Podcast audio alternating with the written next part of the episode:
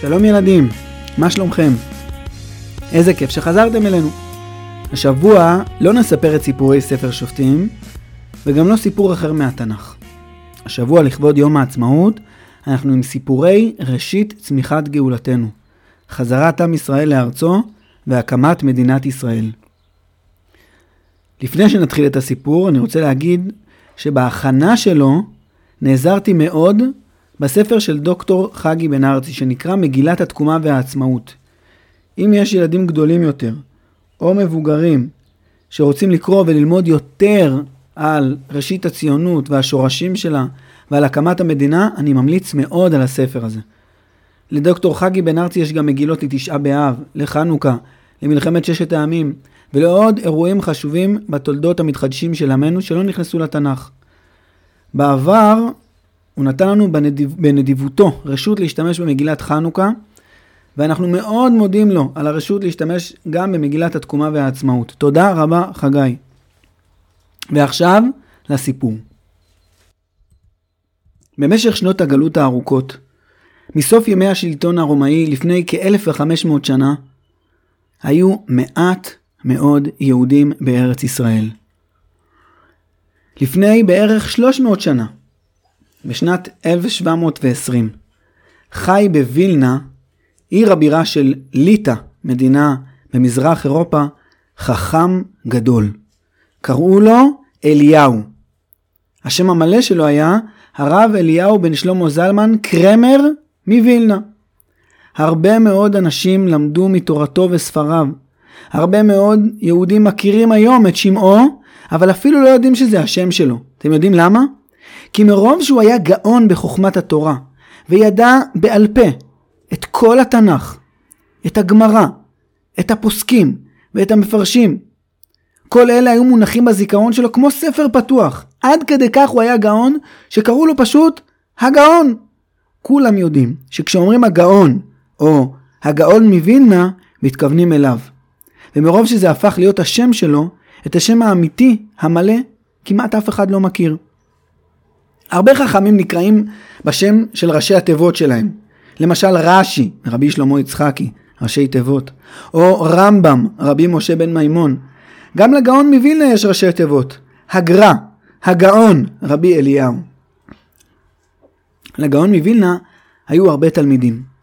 והגדול והמיוחד שבהם קראו לו חיים. וחיים הזה הקים את אחת הישיבות המפורסמות ביותר בהיסטוריה היהודית, ישיבת וולוז'ין. ולכן קראו לו רב חיים מוולוז'ין. הגאון מווילנה לימד את התלמידים שלו על הגאולה. הוא שאל אותם יום אחד באחד השיעורים, תגידו, אנחנו מחכים כל כך הרבה שנים לגאולה.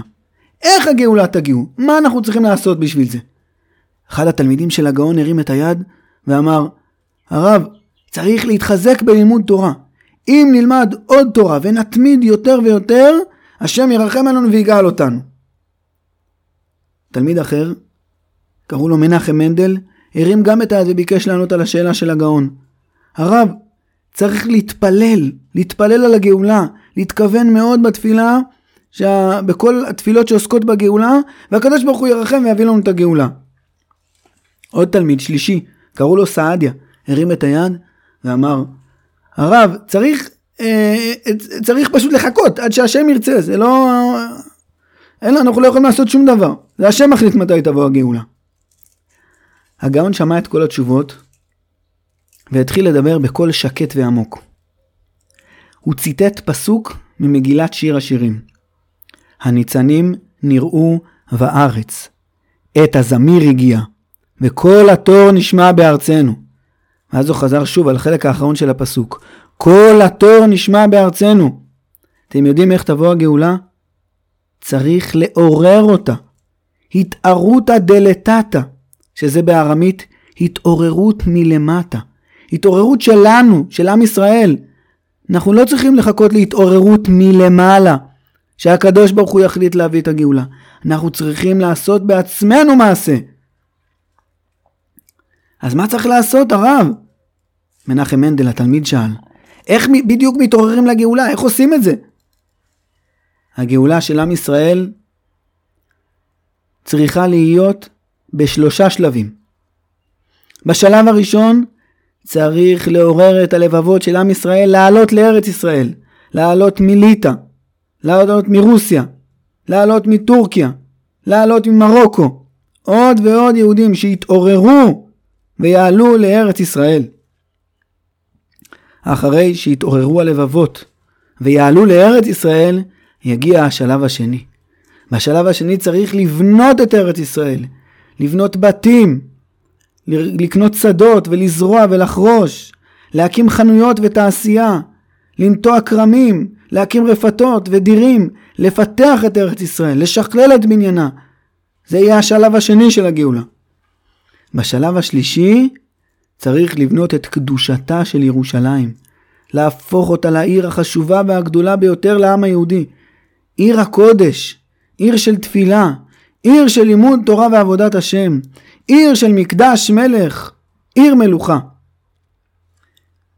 הגאון המשיך ואמר, אם אנחנו נעורר את השלב הראשון של הגאולה בדרך הטבע, אנחנו נתאמץ, זה יהיה קשה מאוד, אבל אם נתעורר לזה ונקדיש את כל הכוחות שלנו לדבר הזה, אם נמסור את הנפש שלנו, בשלבים הבאים השם יתעורר, השם יערה עלינו רוח ממרום, ירחם על עמו, יעשה לנו ניסים גדולים. ככה תגיע הגאולה. התערותא דלתתא תביא להתערותא דלעילא. ההתעוררות שלנו, עם ישראל, פה למטה בארץ, תגרום להתעוררות בשמיים של הקדוש ברוך הוא מלמעלה. החדר שבו הגאון העביר את השיעור היה קצת חשוך, זאת הייתה שעת אחר הצהריים. השתרר בו שקט מיוחד. התלמידים הרגישו שהרב אומר להם דברים גדולים מאוד. ראו את זה בעיניים שלו, שמעו את זה בקול שלו. הוא סיים לדבר והיה שקט כבד בחדר. אחד התלמידים הרים קצת את היד ושאל בקול מהוסס, הרב, אמרת בהתחלה קודם פסוק משיר השירים, התחלת עם, עם פסוק וחזרת גם על הסוף שלו, וכל התור נשמע בארצנו. למה התכוונת? הגר"א שתק.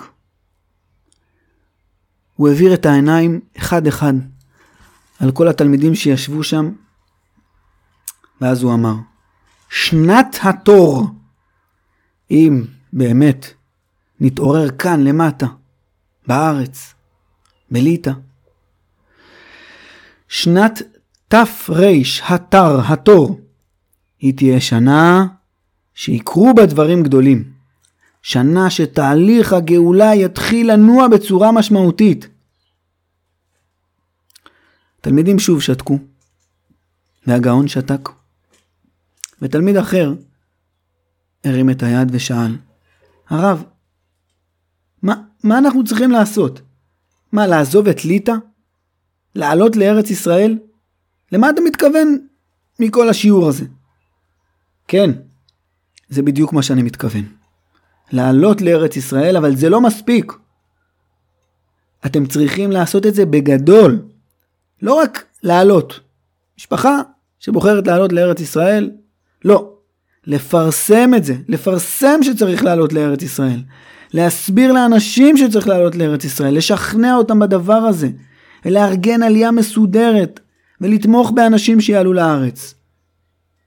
וגם בשביל זה צריך להגביר את הקשר של עם ישראל לתורה וללימוד תורה. צריך התעוררות רצינית לדבר הזה. אבל הרב, סעדיה שאל עכשיו, הרב, איך נעזוב את הקהילה שלנו? יש לנו פה פרנסה, יש לנו פה עסקים, יש לנו פה חנויות, יש לנו פה עבודה.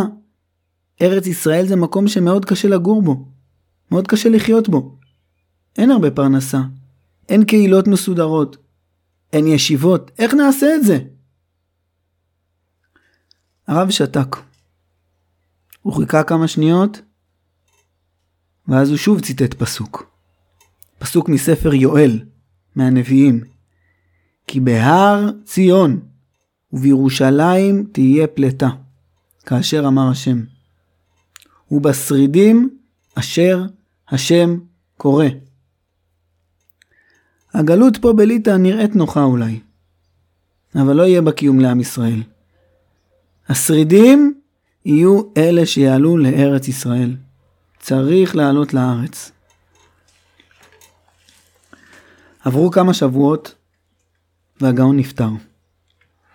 והתלמידים שלו התחילו לחשוב איך מקיימים את מה שהוא לימד אותם בשיעור החשוב והנפלא הזה על הגאולה. התלמיד הגדול ביותר של הגאון מווילנה היה רב חיים מוולוז'ין. והדבר הראשון שהוא עשה זה היה חיזוק לימוד התורה. הוא הקים ישיבה גדולה לתלמידי חכמים בעיר וולוז'ין. בישיבה הזאת למדו הרבה מאוד רבנים, וממנה יצאו הרבה מאוד ראשי ישיבות ורבנים. ממנה יצא גם הנציב מוולוז'ין שהפך להיות ראש הישיבה, ועל שמו קרוי הקיבוץ שבו אנחנו גרים, קיבוץ עין הנציב.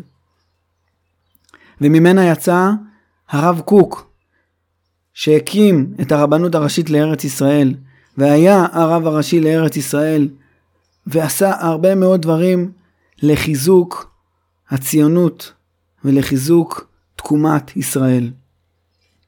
ואת הישיבה הזאת, ישיבת וולוז'ין, שבה למדו הנציב והרב קוק ועוד הרבה מאוד רבנים ותלמידי חכמים וראשי ישיבות, הקים תלמידו הגדול של הגר"א, רב חיים מוולוז'ין.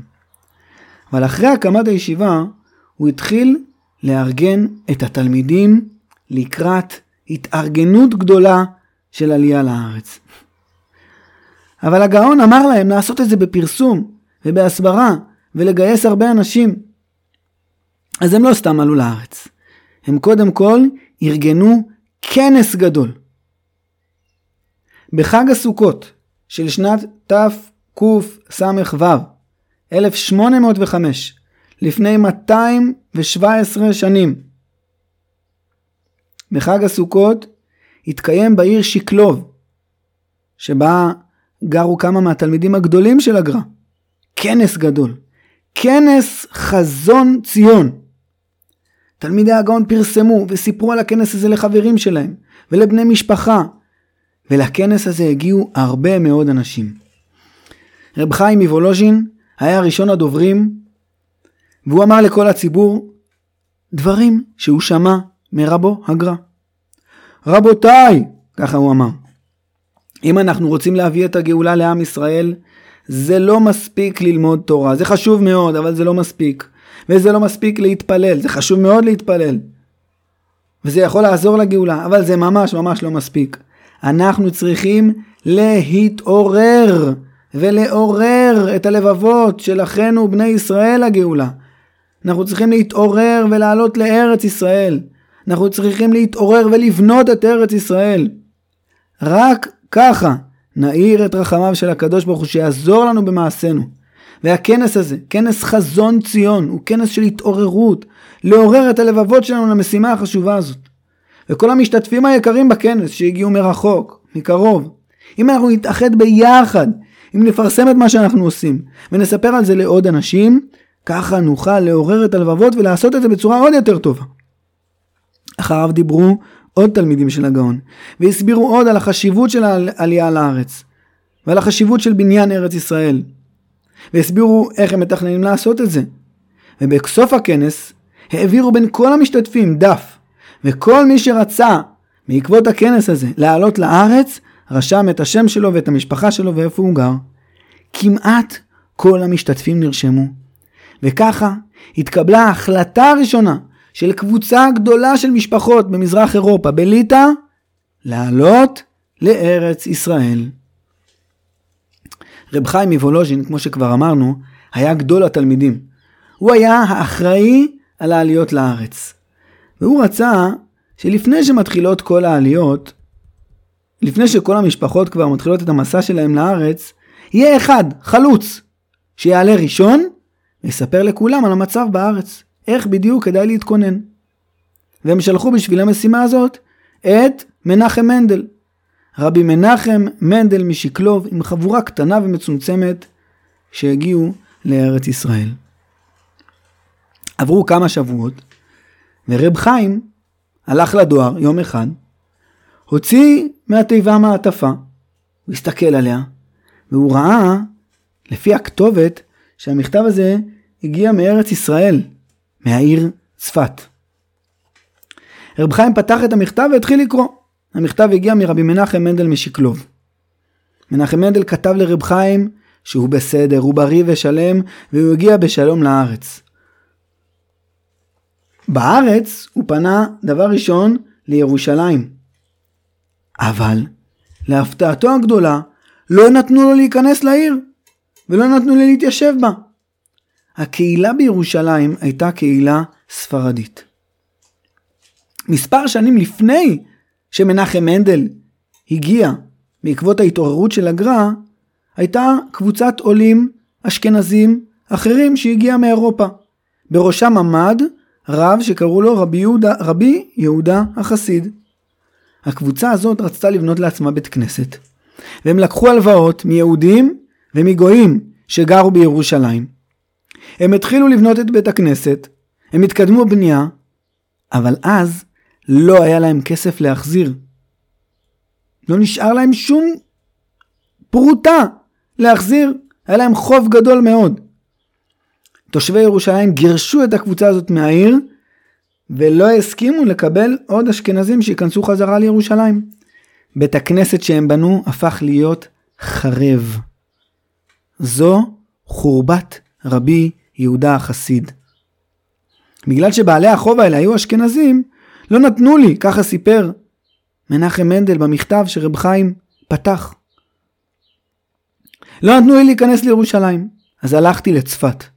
יש כאן יהודים, יש כאן קהילות, יש כאן חיים, אפשר להקים כאן גם חקלאות ושדות, אפשר להתיישב בארץ ישראל.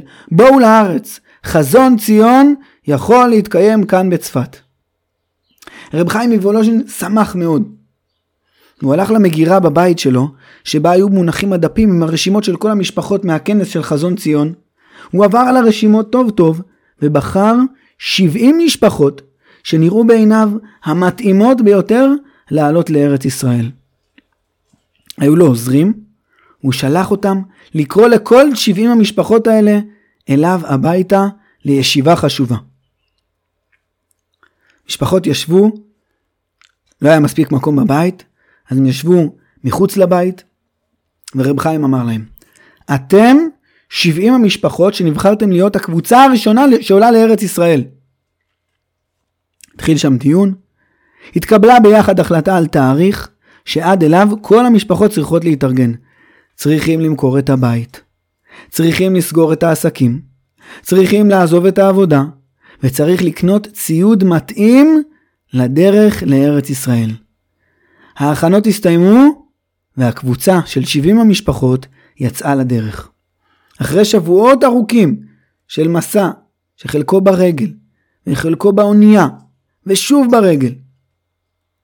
בתאריך ח' באלול, תקס"ט, 1809, הגיעה קבוצת ה-70, הקבוצה הגדולה הראשונה של תלמידי הגר"א, לארץ ישראל. כמה שבועות אחר כך, בערך בחודש חשוון, הגיעה שיירה גדולה, גדולה נוספת, וכך בשנים הבאות הגיעו עוד ועוד שיירות של תלמידים של הגר"א, של משתתפים בכנס חזון ציון, ושל אנשים נוספים שלא למדו אצל הגר"א ולא היו בכנס חזון ציון, אבל שמעו על ההתארגנות הזאת והחליטו להצטרף אליה. הקהילה בצפת גדלה וגדלה, ובשלב מסוים כמה משפחות החליטו לעבור לירושלים.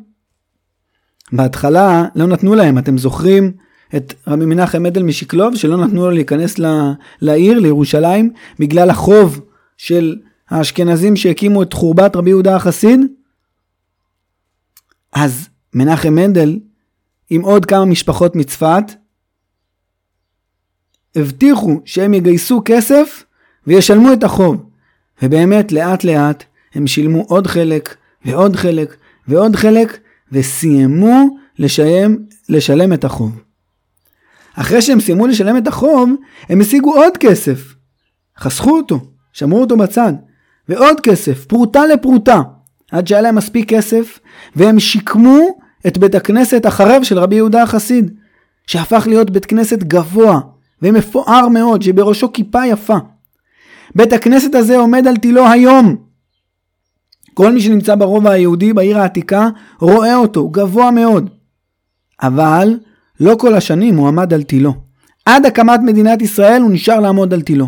אבל כשקמה מדינת ישראל והירדנים כבשו את העיר העתיקה, הם שוב החריבו את בית הכנסת. פוצצו אותו והרסו אותו לגמרי. אבל אז במלחמת ששת הימים, שחררנו מידי הירדנים את העיר העתיקה, ולפני כמה שנים בית הכנסת הזה שופץ שוב, והיום הוא עומד על תילו בתפארתו, וכל מי שמבקר ברובע היהודי רואה אותו ויכול לבקר בו. נחזור לתלמידי הגר"א. למרות ההצלחה של קהילת תלמידי הגר"א בירושלים, הישיבה בארץ ישראל באותם שנים הייתה מאוד מאוד קשה. העולים סבלו ממחלות. היו בארץ גם מגפות קשות. השכנים הערבים התנכלו אליהם הרבה פעמים, שדדו, בזזו רכוש, וגם פגעו בנפש, פצעו והרגו. בצורות והפסקות של גשמים הקשו מאוד על אלו שהתחילו בעבודה חקלאית. ואולי הרגע הקשה ביותר של קהילת העולים בעקבות תלמידי הגר"א היה בשנת תקצ"ז, בשנת 1837, כשרעידת אדמה עוצמתית מאוד, מאוד, רעש גדול פקד את העיר צפת, ורבים מהעולים נהרגו או נפצעו. הניצולים שנשארו היו מתי מעט, ואחרי האסון שקרה בצפת, הם עזבו את העיר והתאחדו שוב עם אחיהם שבירושלים. כל קהילת העולים בעקבות תלמידי הגר"א ישבו בעיר העתיקה בירושלים. שמחו מאוד על בית הכנסת שהם הצליחו לקומם, אבל הם לא הסתפקו בזה.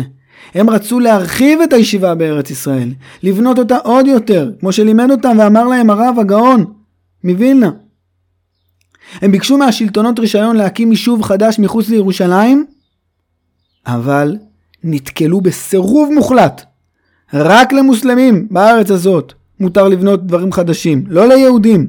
בוודאי לא יהודים שלא שייכים לממלכה העות'מאנית ששלטה באותם ימים על ארץ ישראל, השלטון הטורקי.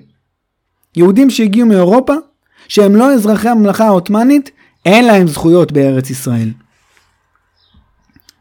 בשנת תקצ"א, 1831, פרצה בארץ ישראל ובירושלים מלחמה.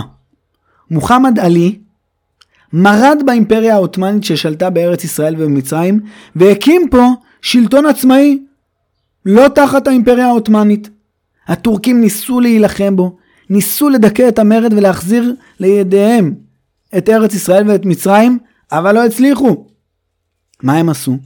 הם פנו לאימפריות הגדולות שהיו באותם ימים באירופה, לאנגלים ולרוסים ולעוד כמה מהאימפריות הגדולות באירופה, ואמרו להם, תעזרו לנו בבקשה להילחם בעות'מאנים, סליחה, להילחם במוחמד עלי, לדכא את המרד שלו, ולהחזיר לעצמנו את השלטון על ארץ ישראל. תנו לנו נשק, תנו לנו תחמושת, תנו לנו חיילים, תעזרו לנו. מדינות אירופה אמרו לטורקים, תראו, אנחנו יכולים לעזור לכם במלחמה, אם אתם רוצים, אבל יש לנו תנאי. תנו לנו זכויות בארץ ישראל. תנו לנו נציגים שיהיו בארץ ישראל. שיהיה לאזרחים שלנו זכות לקנות אדמות, זכות לבנות בתים, זכות להקים עסקים. הטורקים הסכימו, מדינות אירופה, המעצמות הגדולות, עזרו לטורקים, שיתפו איתם פעולה, הביאו להם נשק ותחמושת וחיילים, ובעזרת העזרה הזאת, בעזרת התמיכה הזאת, הטורקים הצליחו לדכא את המרד של מוחמד עלי ולהחזיר חזרה את ארץ ישראל לאימפריה העות'מאנית. המלחמה הזאת והמרד הסתיימו בשנת התר, התור, שנת 1840. מאותם ימים, רבי מנחם מנדל ישב בבית שלו בעיר, בעיר העתיקה וקרא את העיתון של הבוקר. בכותרת היה כתוב, המלחמה נגמרה, הטורקים חזרו לשלוט בארץ ישראל. ואז בפרטים של הידיעה הזאת היה כתוב עוד משהו חשוב מאוד שמנחם מנדל שם אליו. מעתה והלאה, אזרחי אנגליה, רוסיה ומדינות אירופה רשאים וזכאים לקנות אדמות בארץ ישראל, להקים עסקים, לבנות בתים חדשים ויישובים חדשים. זאת הייתה, כמו שאמרנו, שנת תר, התר.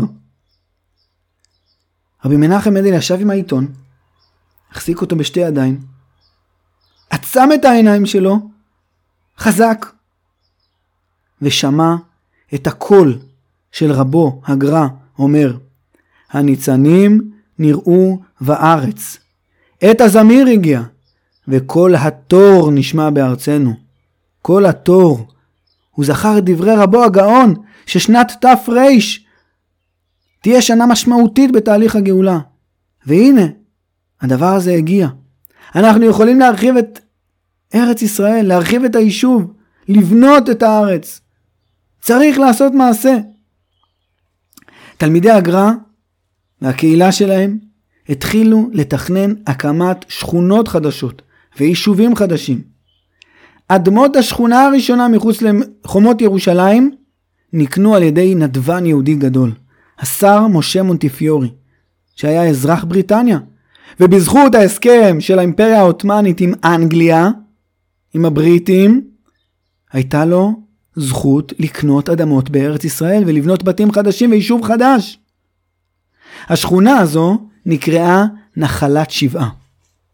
וההקמה של השכונה הזאת, יחד עם השכונות הנוספות שקמו בעקבותיה, בישרה על תחילתו של השלב השני בגאולה, לפי דברי הגאון מווילנה. השלב של בניית הארץ, והרחבתה, ופיתוחה הכלכלי, וקניית השדות ונטיית הכרמים. קהילת העולים בעקבות תלמידי הגר"א הקימו יחד עוד 11 שכונות מחוץ לחומות ירושלים, ובהמשך הקימו את המושבה הראשונה באדמות השרון, המושבה פתח תקווה, ומאוחר יותר הקימו עוד מושבות ועוד יישובים, ומשם והלאה בניית הארץ נמשכה ועלתה, נמשכה ועלתה. השלב שקבע, אולי יותר מכל, על תחילתו של החלק השני בתהליך הגאולה, לפי הדברים של הגר"א, התרחש באירוע הנחת אבן הפינה לשכונת נחלת שבעה. זה ביום ה' באייר תשכ"ט, 1869. למקימי השכונה, שהיו בטקס הנחת אבן הפינה, לא היה מושג שבדיוק באותו תאריך, ה' באייר, 79 שנים מאוחר יותר, בתאריך ה' באייר תש"ח, תוכרז הקמת מדינת היהודים בארץ ישראל, שאותה נחגוג ועליה נודה להשם בעזרת, בעזרתו השבוע ביום העצמאות. זהו, עד כאן הסיפור שלנו להיום, ובעזרת השם ניפגש שוב עוד השבוע בסיפור נוסף על ראשית צמיחת גאולתנו, על חזרת עם ישראל לארצו ועל הקמת מדינת ישראל. תודה רבה שהאזנתם לנו. להתראות.